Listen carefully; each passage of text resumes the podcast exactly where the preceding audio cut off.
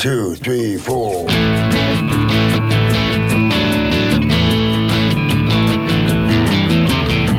You're listening to Felony Podcast with your host, Dave Dahl, on the Startup Radio Network. The Felony Podcast explores ex felons that have gone on to launch their own startups.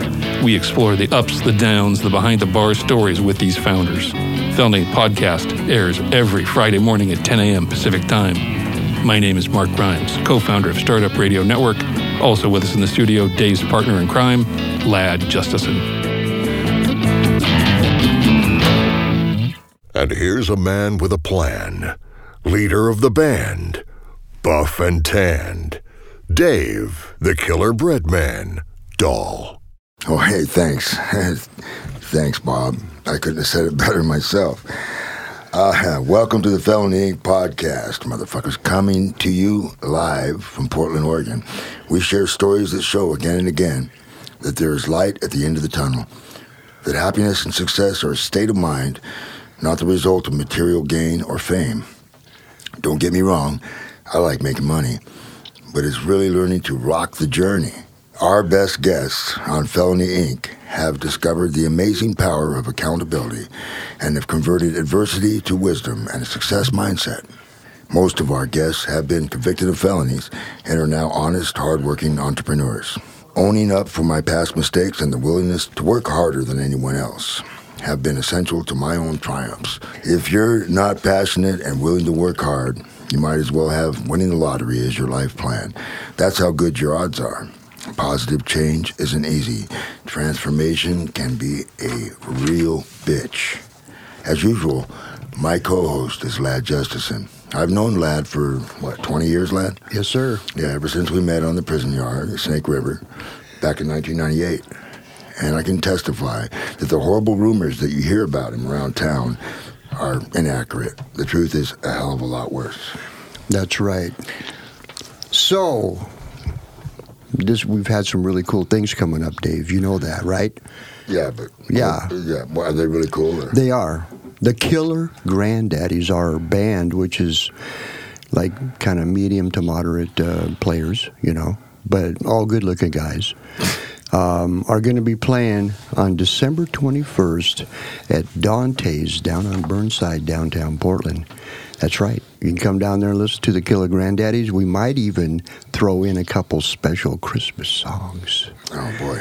Yes, and then on the 22nd, this is going to be a special guest vocalist, maybe. That's right. Mm-hmm. And then on the 22nd, the next day, we are going to be playing for DDA. Yeah, uh, that's Dual Diagnosis Anonymous. Anybody who doesn't know what that is, uh, Dual Diagnosis Anonymous um, helps people that uh, are, are dually diagnosed. In other words, uh, mental illness and addiction.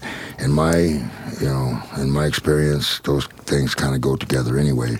But it, when someone is willing to admit that they have a mental issue, then they can work on it and that's what DDA is all about. That's right. So we'll be playing for them. We've been trying to raise some money for their for their uh, cause. And guess what, Dave? Special guest of who? My daughter and Trent Beaver. Oh, is Trent coming? Well, Trent Beaver. Well, yep, but Trent's going to be there, and uh, somebody's got to, you know, make these things known. I so. let you know. No, you You're said you were so going to talk to him. I already talked to him and told you. Okay, well. that's right. And then the Killer Granddaddies are going to be playing on the 31st of December, New Year's. Eve, down at where, Dave?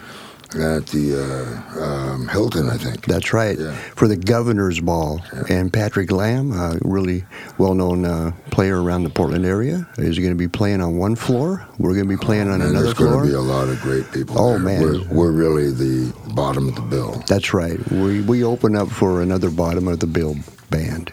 Do we? no. but anyway, that's the Killer Granddaddies are opening up for the Kidney Stones. That's right. yeah, that's right. All right. Well, hey, anyway, today's guest, that's a lot more important, is Scott Jennings, proprietor of FitTech and Assembly, which provides routine maintenance, service, installation, and repair for, excel- uh, for exercise equipment in homes and in gyms. He started this business in 2010 after serving three years in the joint for selling cocaine, Ladd. Whoa. And you know what, Dave? In, in his first year, Scott had about 30 30,000 in sales, but this year he's looking at around half a million in revenue, servicing clients like Gold's Gym, Crunch, Planet Fitness, and the YMC around Charlotte, North Carolina. How about that? Scott tells me uh, he's an open book, so I look forward to hearing about his uh, about all this, how it came about. You know, uh, are you curious? Oh man, you know what? Um, I like this because uh, every time I go to your house, um, you're working out on some equipment, and this guy could probably uh, fix the stuff you break all the time. Yeah, but he's probably over all the way over in North Carolina, so that's not going to be easy. He can come. Well, anyway, hey, welcome to the Felony Inc. podcast, Mr. Scott Jennings. How are you, man? I'm doing good, guys. Thank you for having me on. It's a it's a real pleasure to be here. Yeah, we uh, we're having a lot of fun little technical difficulties today, but we're going to be all right. I well, think. if it's a treadmill, we'd come fix it. Ah, well, there. So I, I have a, um, I personally use a uh, stairmaster, stair stepper that uh, I paid a ton of money for, um, and uh, it works for me. I, I can't do a lot of things because I had a bad leg, but this one works for me. So, um, and then I have, I have a kind of a free weight cable um, machine. It's it, it's it's like doing free weights. Right. Yeah. Um, and that works for me. So I've been doing pretty well with that lately. Anyway, let's talk about let's talk about you. Well, what, I can, what can I tell you? You can How start- can I you uh, can- enlighten you? Well, I, I, when I first, uh, you know, I read about you the, to the level, to the extent that I could find uh, information, and one thing that you said is like when you were a youngster, you, you already had entrepreneurial tendencies, like like Ladd has Whoa, whoa, whoa! Pedophilic. Stop there. tendencies. Um, You know why? You know why that is, Scott? Because Dave look like he looks like he's ten years old. No, anyway, so um, that's all pretty disgusting. Yes, so it is. now, um, but anyway, you had entrepreneurial tendencies, and so you had like a, you know, you buy a, a candy bar for a dime and go sell it for twenty five cents, right? Yeah, I was the kid who, um, early on, and you know, you know how it is. When you're young, you don't understand exactly what you're doing, but I, I would be walking to school, uh, go for middle school, and I'd stop by the pharmacy and buy the ten cent candy, and I'd sell it to you for twenty five. Fair enough. So, with that being said, it, when drugs entered my life, immediately, immediately, I said, "Why should I pay for this?" Right. you know, uh, I mean that that was, a was I, I guarantee you, I got high for the first time at 15, and by let's see here, I don't know, within a couple of months, I'm sure I probably sold my first quarter to somebody. You know, Absolutely. I was like, man, this is you know, how can I make money off of this and get mine for free? And uh, and it sort of kicked off from there. You know. Well, I know all about that. Um, I wasn't a successful drug dealer until I was much older. I mean, I, I always pretty much did more than I sold until Yeah, I was never successful at all. I don't think, not really. later on I, I got successful in the sense that I was able to buy a big bag and so that I didn't use more than I sold. But Yeah. Um, you know, you have to learn how to do that and it really is just such a terrible thing. It, it doesn't it goes nowhere, it hurts people. No, fast money never lasts. It's Yeah. just that simple. That's why. That's why you know. Look, look at strippers. All right, Yeah. God bless them and all. But come on, I mean, when they, if you look at their lifestyle, look at where they are when they come at, when they finally leave that industry, they're usually dead broke. You know, they can because they make buku money. They can go spend it all in one day. They can buy their cars. They can buy homes. Uh, you know, whatever they're doing. Then suddenly, when they walk away, they have nothing because their mentality has always been, oh, I can just go get that money again tomorrow. Yeah, for the most part, I think that's true. And it, it, occasionally you'll meet one who is really uh, put st- socking it away for better Yep. better opportunities. Yep, Um, yep. And that's the case with everybody. But when you're using when you're doing drugs and you're using drugs, I mean, it's very rare for somebody to turn that into something good. Oh yeah, oh yeah, yeah. I'm glad I'm sober today. Though that's all that matters. Good for you, yeah. So uh, what I read is you went to prison for the drugs, and when was that?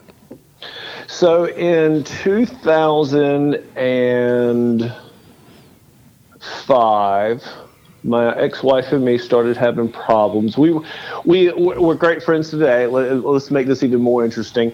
She's worked for me for the last four years. We have a great relationship. Her and my wife get along just fine. So there is hope that you can repair relationships.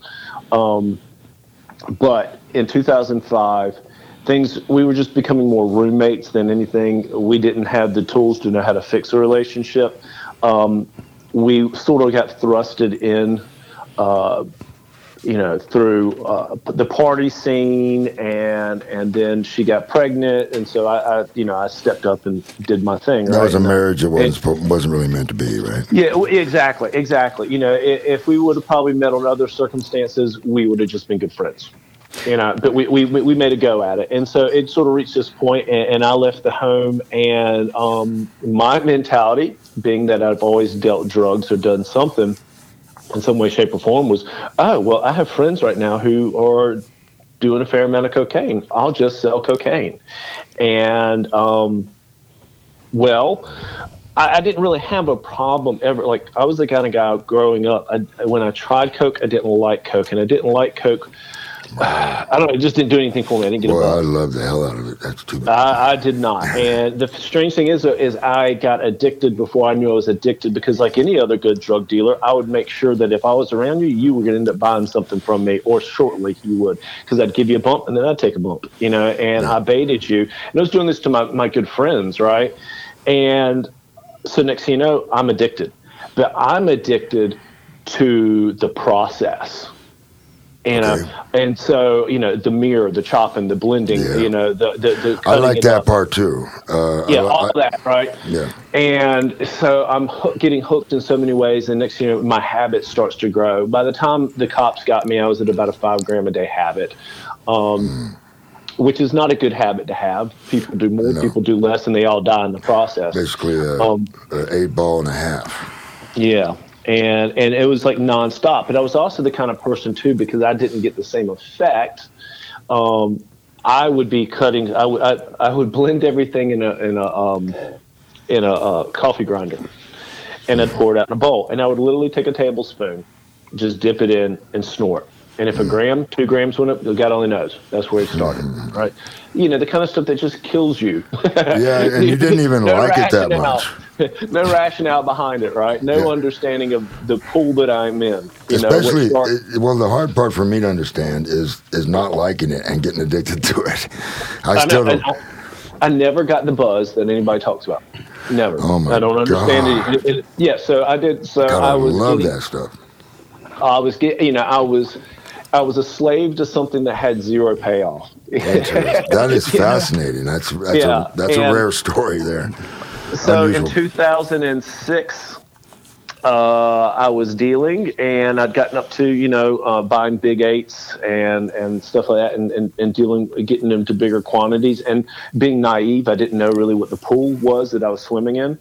And a guy who I was dealing with some um, called me and said, "Hey, you know, it, a couple weeks prior, it said, you know, I uh, I got a guy who's come to me that occasionally his man cannot deliver, and he will come and ask for you know a little bit of quantity.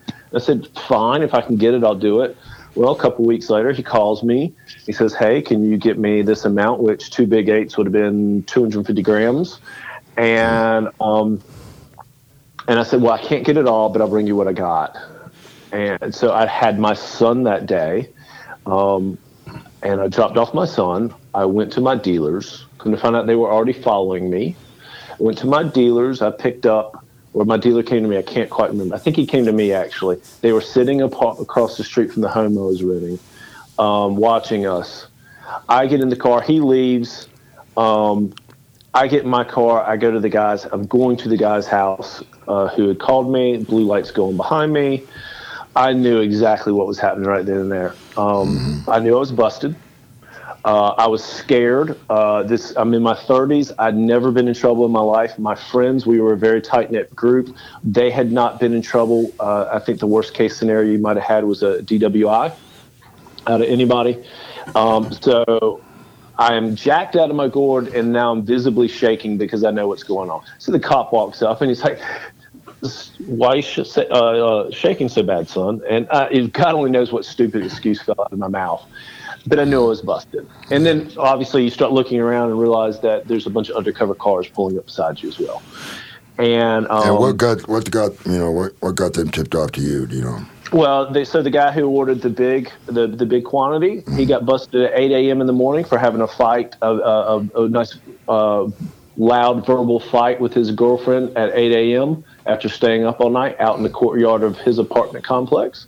They busted him. He had me busted by 8 o'clock at night. Wow. That simple. He, Well, he never, and we know how it goes. He that's never, went to- surprising. Yeah. yeah, he never went to prison. No. So that means that he had to, you know, the system. He had to start ratting on people. Essentially, he was a rat, and, and you know, Yeah. and this is something I like to point out that a rat is not a citizen who tells on somebody. A rat is somebody who's in the game and tells on somebody when they get in trouble, Yeah. and Yeah. that's not a good person. Uh, but you Yeah. know that happens, and Yeah, people- it is. It is what it is. You know, if you're going to do the deed, do the time. Yeah. And and, and I'll fully admit this too, though. I mean, I was scared, and I can look back now and go, when they busted me, my inner soul sighed and said, "It's over. You're done." Yeah. You know, finally, because a couple months prior, I'd said something to my girlfriend of the time, who was my party buddy. Man, I, I don't know how to stop this stuff, and we, we were both addicted. So of course she doesn't go, "Hey, go get sober, go to NA, go to AA, go go somewhere." You know, it was it was all this stuff that we tell each other. Um, and so, you know, I was ready to be done. Now, Did you get out on bail at that point? Or did you- yeah, so well, here's the funny thing. I was literally arrested in the parking lot right across the street from the jail in Raleigh, North Carolina. Yeah, easy. That was a short ride. well, the detectives at least took me up to their office, which was a couple blocks up the street. But yeah, I didn't get very far.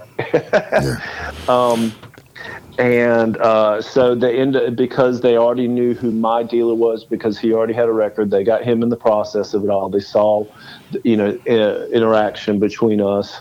Um, a lot of things just sort of went down. It was bad. Unfortunately, the dealer he died. Uh, he OD'd, um, had a heart attack and uh, something all at the same time, man.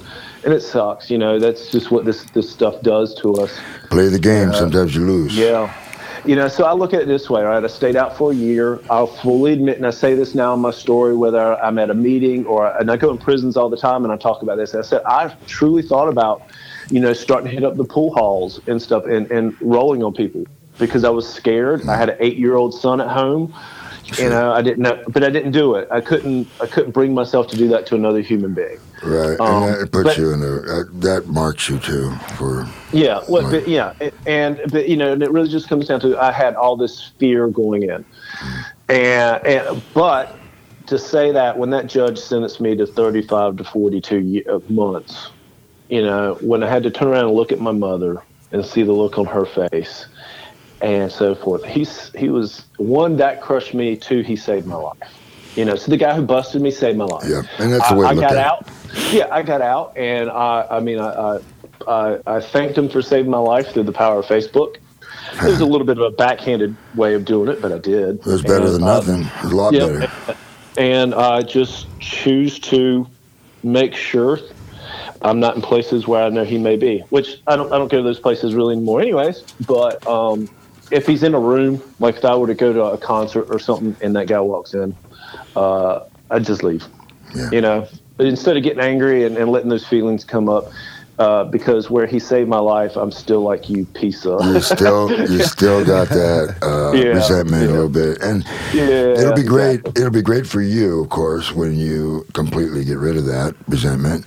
Uh, we all have, you know, I, I personally, um, I can chalk up just about every bad thing in my life to resentment and uh, Yep. negative feelings, and everything's every you know it, it all happens for a reason. It all happens because uh, apparently we need to learn a lesson. Um, even you know, that's exactly it. You hit the nail on the head. I way, the way I look at it is this: God set my tail down for just shy of three years of my life and said, sit down, shut up, and listen. All right. So I didn't grow up in a house of addiction. I didn't grow up a house with a lot of issues that other people end up in. But I was headstrong, wanted to do everything in my way in life. I still want to do everything my way in life. I'm still headstrong, but I'm also mature enough now. And what I did was it got me around other men to teach me to become a man. Because what happened was when I smoked pot for the first time at 15, I was emotionally stuck at 15 years old. Gotcha. And here I'm in my 30s. Yeah. So that's, it, that's it, funny. It that's yeah. funny because Dave stuck at 15 years old too. It happens to the best. Yeah, but but I did pretty well for being 15. Yeah. so. Exactly, exactly, and, you know, and so and it led to a FitTech and assembly. It led to, you know, other things because if I wasn't a felon and had a hard time finding work, I mean, I came home after three years and I end up landscaping for nine nine fifty an hour, um, working for a guy who's an ex felon, and um, nine fifty. Wow. Nine nine fifty. I had a nine hundred dollar a month rent on my home. Uh, I had uh, then a, uh, I made a lot of mistakes in sobriety too. But my significant other was on uh, unemployment because this is 2010, so uh, the economy's gone to crap, and um, and, and I had four hundred dollar a month child support. so, so yeah, you're not gonna you're not, you're not gonna be yeah. able to meet any of those those uh, needs. Yeah, I mean, I, I fell into the fitness equipment industry just by accident. Um, I get a phone call one day from uh, someone out of Tennessee, and they said, "Hey, you you sent in a resume through Craigslist to repair fitness equipment." I was like, no lies this summer 2010 so here in north carolina we deal with 100% humidity on a regular basis. We had an extremely hot summer many days at uh, well over 95 degrees and many days that busted 100 here. So those are terrible days to be landscaping. And um, especially and we did a lot of irrigation work. So I, was, I had a shovel in my hands a lot. Um, and the first thing I said to the man was, I did? He said, yes. And the second thing was, is it inside? He said, yes. I said, let's talk. but you really didn't? Did you, did you put I, I have no idea. I have no idea when I sent this guy information. So I worked for a, um, a, a, company in our industry. We on the residential side, we have these companies that hire contractors nationwide to do repairs and assembly work. So trampolines, uh, play you know play sets, fitness equipment, and so forth. And this company just did fitness equipment. So I started off as a contractor with them. Didn't know what I was getting, how little of the pie I was really getting in the big scheme of things. Uh, work, and I came into them working with them in September of 2010. I got out February of 2010. I started working for them in September of 2010. Uh, so come to find out, that's the beginning of busy season for residential work. Um, and so I worked all through the winter, and then summer came around. I had a new girlfriend uh, who is now wife, and um, she made the mistake of May of 2011. She goes, she's, you know, I, well, no, I met her in May of 2011. That was her first mistake. Uh, but through the summertime, I started to starve. And I was living, you know, bare minimum. I mean, I had a good life going. I landed in some beautiful places to live and, and stuff like that. But suddenly there wasn't much money. And she made the mistakes of probably like August of, of, uh, of 2011 saying, why don't you just start your own business? And so in September of 2011, FitTech and Assembly started, and I had I had an 86 Toyota pickup truck, doo doo brown, you know, the kind of little ones that have no air, no nothing. Yeah. Um, oh, yeah. 75 just, bucks in a bag of tools and a lot of desperation and fear. Yeah. And um, here we are, you know, seven and a half years late, seven plus years later, and you know, uh, I heard Ladd say, "Well, we'll make it, you know, half a mil this year." No, we'll do about seven this year. And with the launch of our install company, you know, the goal is is next year I want to do more close to. I want to do 1.2 or better next year. So you're thinking 700,000 this year? Yeah, I'll get very close. I'm at 610 right now as I look at QuickBooks. Right on. Yeah, it you know it said it. Yeah, it said something like a half million um, in the yeah. article we read. So, you know, so that's that's just service work. That's just mm-hmm. going out and fi- fixing fitness equipment and now installing fitness equipment. And you know, and there's companies that are much bigger and there's companies that are much smaller, but this is my platform to prove one to myself that I'm not that old person that I used to be. Um, prove to my mother that I'm not that person that I used to be. Because we all have, we, it always goes back to our parents, right? In some way, shape, or Yeah, and she she didn't.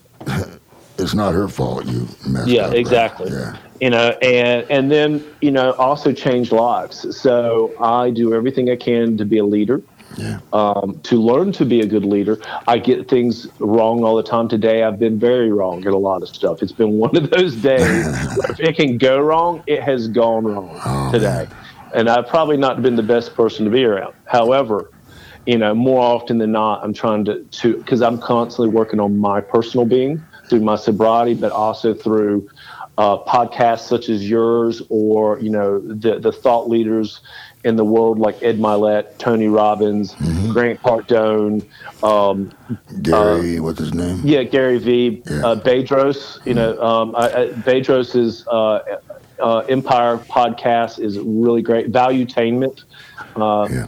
like david uh, uh, So one uh, day you you hope to be one of those guys.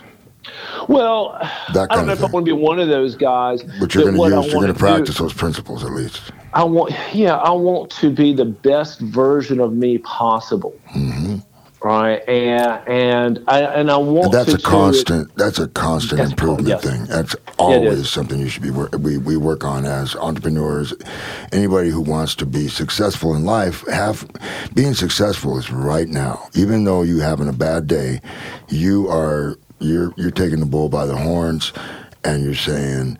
You know, hey, I'm gonna make, I'm gonna, I'm take care of this podcast right now. That's what I got. That's what I got on my plate, and I'm- Exactly. I'm, gonna knock it out of the park to the best abil- best of my ability, and then I'm gonna go tackle the next thing. And Yeah, actually, I'll the do next it thing better should probably next be, time. The next thing should probably be apologies. well, you know, it's what it Yeah. is. And, Yeah. yeah. yeah, yeah. So I, I was curious, uh, how many employees do you? Are you? Are you the only one doing your? Uh, it sounds like you need a, a couple of employees. Right. No, we are up to. Uh, all right, in North Carolina, we have 11 of us, and then we have just launched a satellite office right outside of DC. Um, this kid Jared came on with us, and we're trying to turn Jared into uh, our first franchise. That's that's the complete goal, all right. Um, but right now he's sort of working as like a contractor slash whatever, and and um, and so he would make 12 and then obviously he's got his helper so we could say 13 um, we're growing in leaps and bounds and, That's in a lot of ways yeah You i know, mean yeah uh, good, honest work, doing. You know, you're you're making happy customers, right? Mm-hmm. Um, it seems to me that's a fairly. I like I like the business because um, as an entrepreneur, I would like to be in that business. I believe because I like the um, the sort of finiteness of what you're doing. You can say, well, this is a good job. This is done because you know this thing works good. This machine, it's working nice, and you know I, I did my job. Um, yeah it has an immediate payoff yeah. Exactly. you know I like it's, that. it's like if you're a cook if you're if you're a cook or a chef right the the why a, a kitchen is so stressful um and I don't know, and Dave, I know that you came from the bread world, but I don't know about the cooking world. But No, not- for anybody who's ever really cooked, cook. right? Yeah. Okay, but you know, but even it's Same the same thing. thing at home, right? So, but a chef, you know, or a cook, you have ten minutes to produce the best thing, closest thing to perfection you can. Yeah. You know, or And whatever. you, and you have a lot of experience. A person has the experience to draw on, and they have instructions that they may, or you know, things that they've read and people they've talked to, and you know, experiment until you get it better and better and better. You know. Yep, yep. And for us, it's it's just about providing the best customer service we can. Um, I I truly believe that one of the things that our world suffers from is really good communication. Um, business begins and ends with communication. So does every single relationship we have. Begins and ends with communication. Absolutely. And and so that's the one thing we're constantly trying to hammer home is communication between staff, communication between staff and customers, um, and keeping a s- extremely high standard. And positive Uh, communication. Yep, E- exactly. And and, on- and one of the things that I heard, and I don't know where I heard this, um, but somebody was interviewing another business owner, and it, and you know it could have been on, you know, uh, one of the TV shows or something. And this business owner just had said, you know, we try to always be 10% better than everybody else. That's an attainable goal. Yeah. And that hit home. It was like, oh, wow, that is, you know, so let's strive for, to be the best we can, but know that 10% is a very rational thought process. You know, it just means that, you know, we, we clean up our notes when we're sending in a work order to a, over to a customer for payment. You know, it just means that we take a moment to, um, make sure that when a customer calls that we clarify exactly what is happening instead of presuming what is happening. And you know Things what? like. I've worked with. It's it's interesting that you're doing this and you're doing this in this industry, because I've dealt with all sorts of these kinds of things over the years as a consumer more than anything, and uh, or you know, as a business guy too. But um, you know, people. It just drives me crazy to to deal with folks who seem to not have any competition. They're just like they're, they're not they're not even trying to beat themselves. You know, they're they don't really care. You know what I mean? Eh, There's a lot of that out there, good and not even good. Uh, it's just like, well, go ahead, get it, get it done somewhere else. You know. Uh, they don't may not say that, but it's like you don't really have anywhere to go. So Yep. Uh, Yep. you're stuck with these uh, uh, jackasses. Well, you know, Dave, Yeah. we got to take a quick break here. Yes, but we when we come back, I got a question for, for Scott. So let's hit the break. CPA dudes, where accounting is never boring. Their price is not based on time. Instead, customers decide what to pay them. They don't charge you for sending invoices, phone calls, emails, texts, or meetings. They just get the damn job done. Find them at cpadudes.com slash startup radio. Tell them Dave and Ladd sent you, and we'll send you a very special surprise. Seriously, we will. Who the holy fuck was that? Support for today's episode comes from our friends at Ruby Receptionists. At Ruby, they've mastered the art of turning rings into relationships. Their team of remote receptionists answer all of your calls live as if they're right there in your office. And with Ruby's mobile app, you easily control just how they screen, transfer, and take your messages. Start setting your business apart today. Visit callruby.com slash startup radio to sign up, or better yet, call them at 833-861-8100 and use promo code StartupRuby. Tell them Dave and Ladd sent you, and you get a $150 credit. You know what, Scott? Yes, sir. That uh, it took two days for Dave to record those Shut two, up. two Took- ads right Took me about, what, an hour? Half an hour to do... 20, 20 minutes. Yeah, 20 minutes. We just knocked it out. And then he just edited all the crap out. It's good. You know what? But you know what, Dave? Those CPA dudes, I'm telling Yes. you, man, those guys. Well, we like those guys. Oh man. We've even had them on our show. yeah, they're great, man. They do they do a job, and you know what? They're really really reasonable. Yep. And Rubies, I'm going to get you something from Ruby someday. That's what I'm going to do.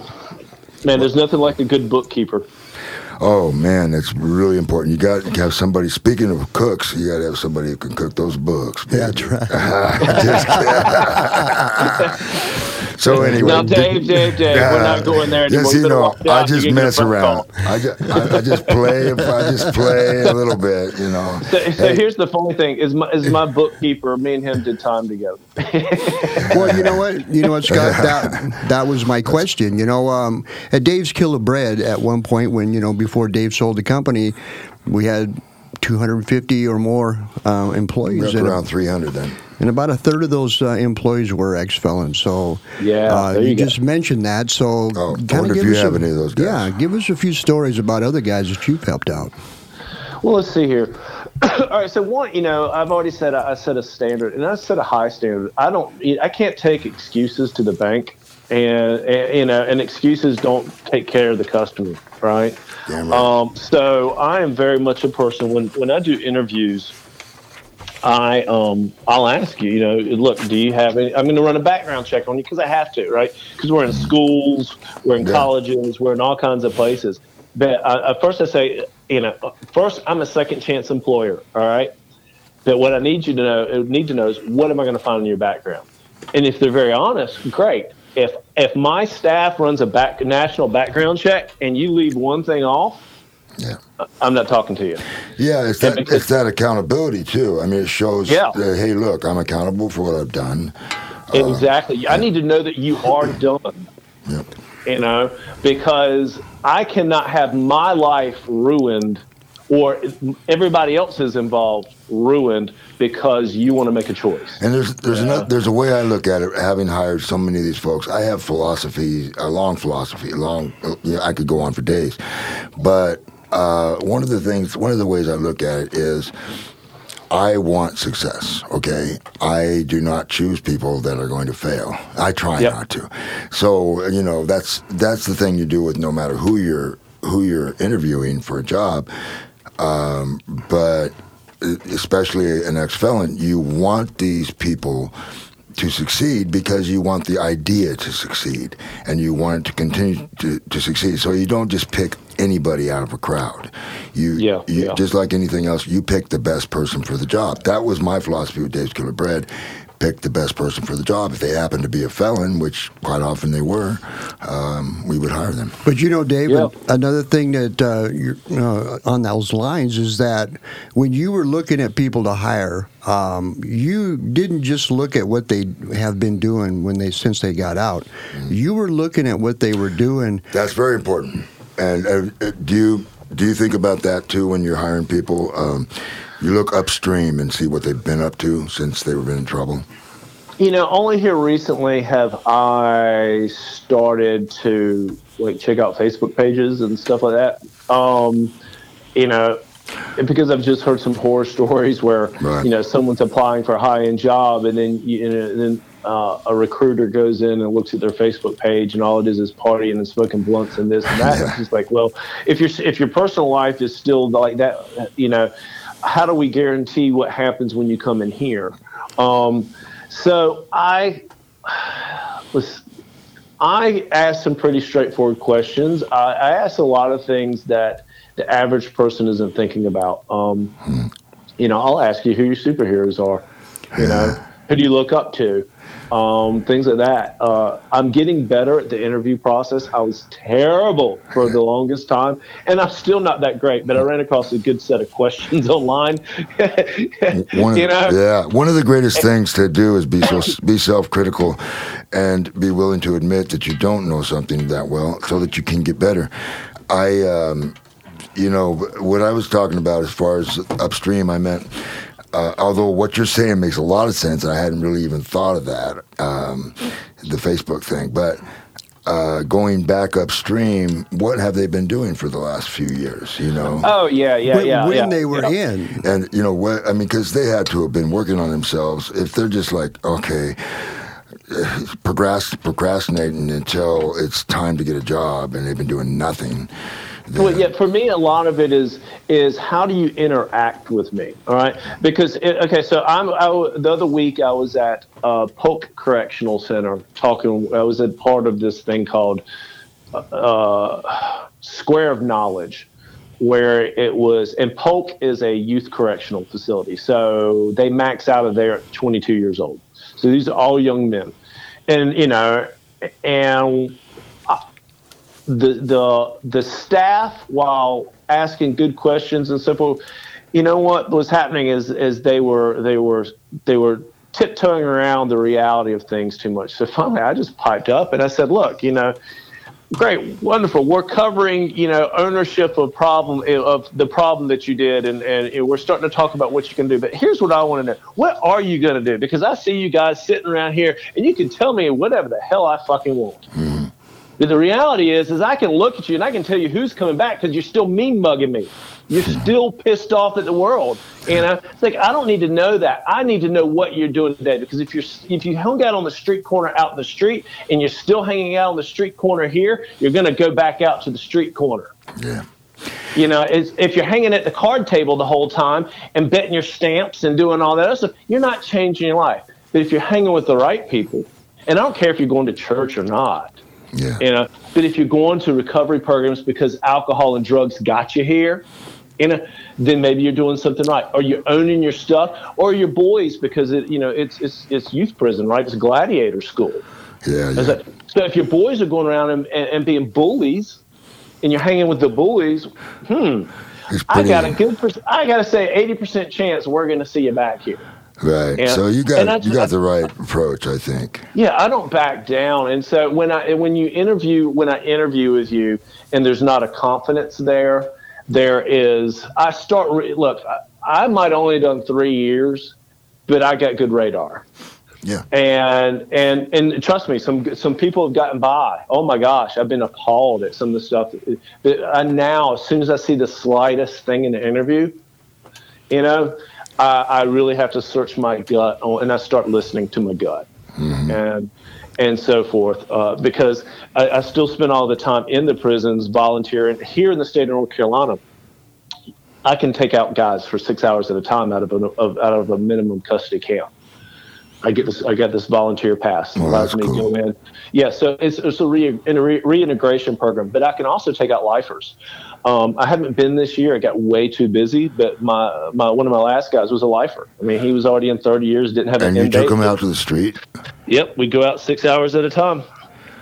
Wow, and you didn't have to have like a uh, you know fireman squad there. I mean, Nope, wow. nope. Okay, so this No. guy this guy had really earned his way out too. Yeah, I mean, in 90, in 90, he committed murder. 90? No, 89 committed murder, convicted in 90.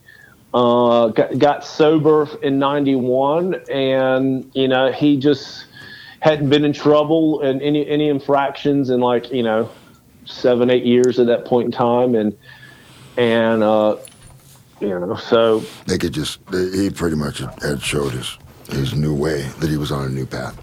yeah, Yeah. yeah, exactly. Yeah, they don't take chances on people that, that don't that, that don't really seem to have uh, turned Yeah, and, and we got a new warehouse. We we, we, we got a warehouse in, in downtown Raleigh. So close to downtown Raleigh is is Wake Correctional. And my ultimate goal is is I would love to as soon as I can hire you know, and, and, and stable. Well, as soon as I stabilize my warehouse and it really starts needing more than just one person being there, um, I look forward to hiring my first work release guy or girl.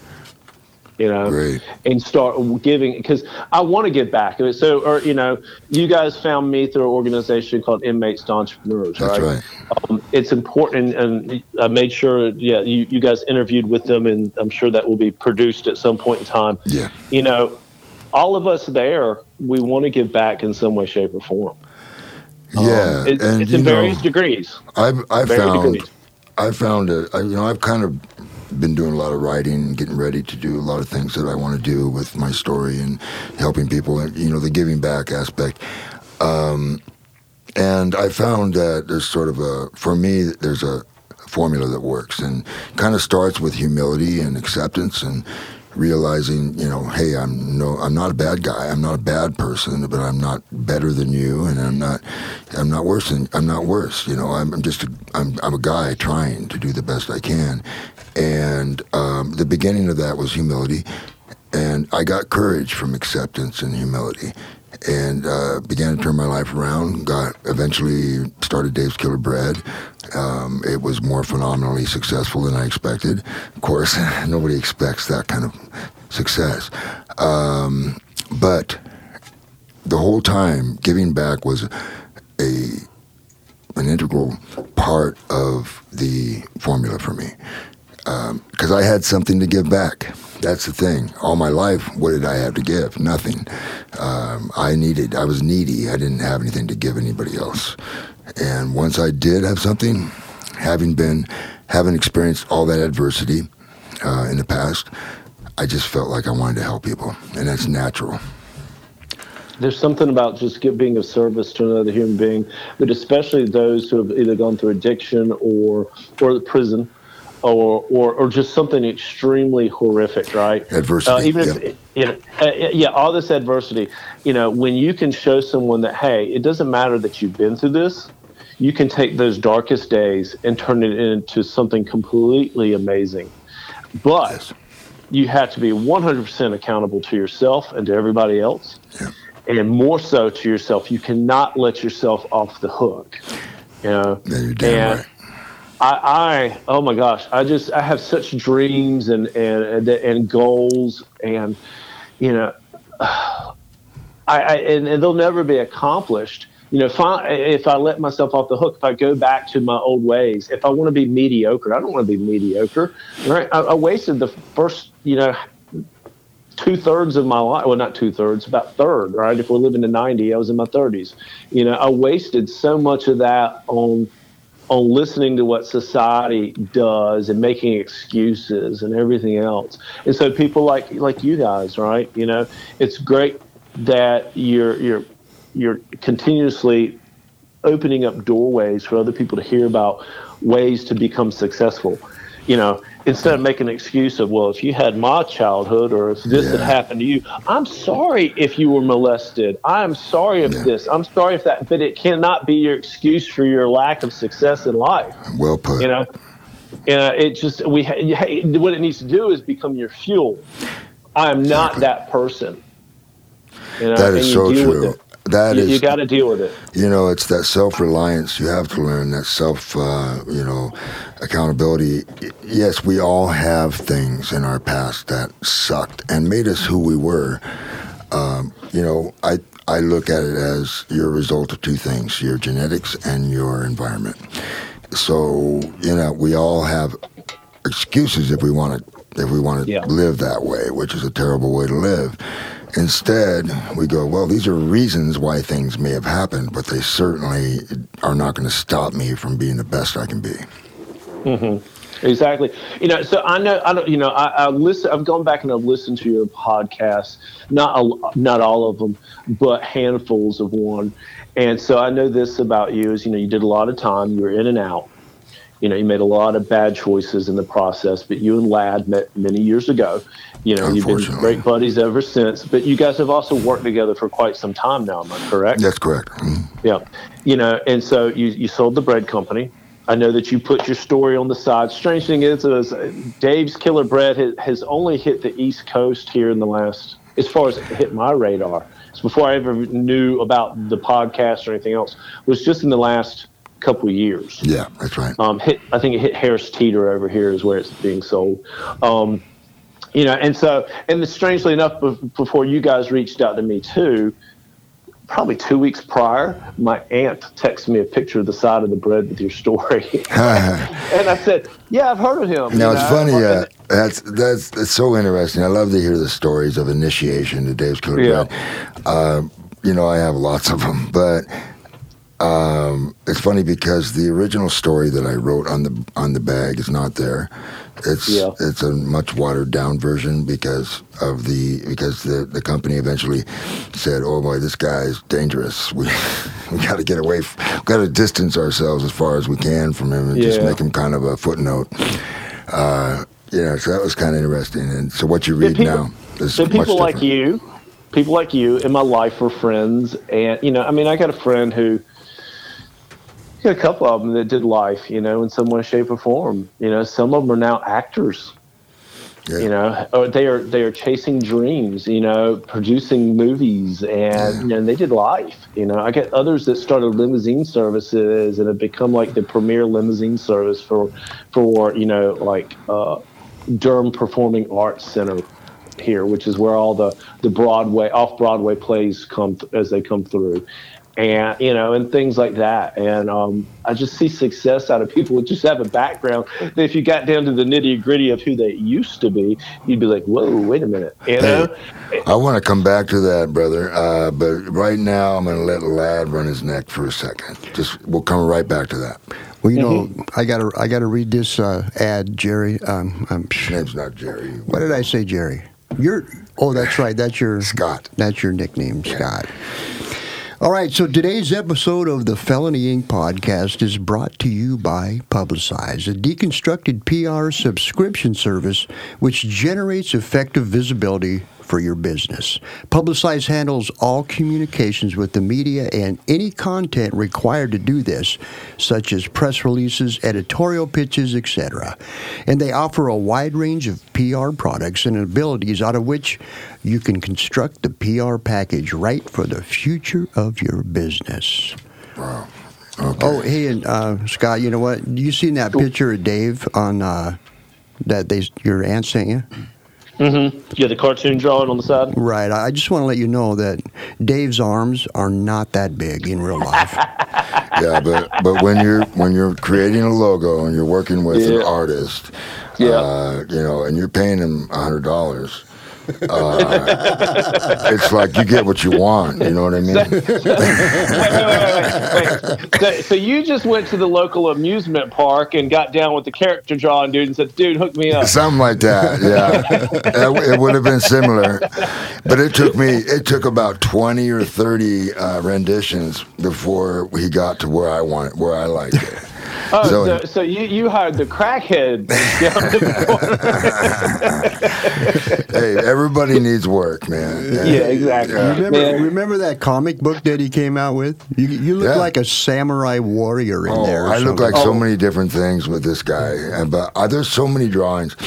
Anyway, all is well. I uh, I I love the process of of that. Of you know, when I was creating the bread, and I was it was basically a startup within a old company. Um, my family company, but it was a completely different idea, you know, and um, it was just me being myself coming out of prison, and God, people just loved it, but people just really reacted well to it. Um, but the product was was crucial. The product had to be exceptional, or none of it would have mattered, and and that's what you're Yeah. doing. That's one of the things that you're doing. Um, and I'm trying, you know, and, and like you guys, I just want to give back. I mean, you know, I want to create a platform over time in, in my my sphere of things. And trust me, this isn't all I want to do by any means. Uh, you know, me and my wife have some stuff going on, some heart, some apps for the hard of hearing uh, and and deaf. is that something your wife is passionate about? Passionate about? Um, Well, okay, no, okay. So that comes down to um, my wife is losing her hearing. My mother wears hearing aids. My stepmother wears hearing aids. Her father is legally deaf. I mean, we we, we have to get face to face and scream at him. so it's kind of running in the family, and you. you Well, it's it. running across society. Yeah. I mean, uh, you know, how many people in your own lives over there, or maybe yourself, I don't know, Huh? wear Huh? hearing aid? What?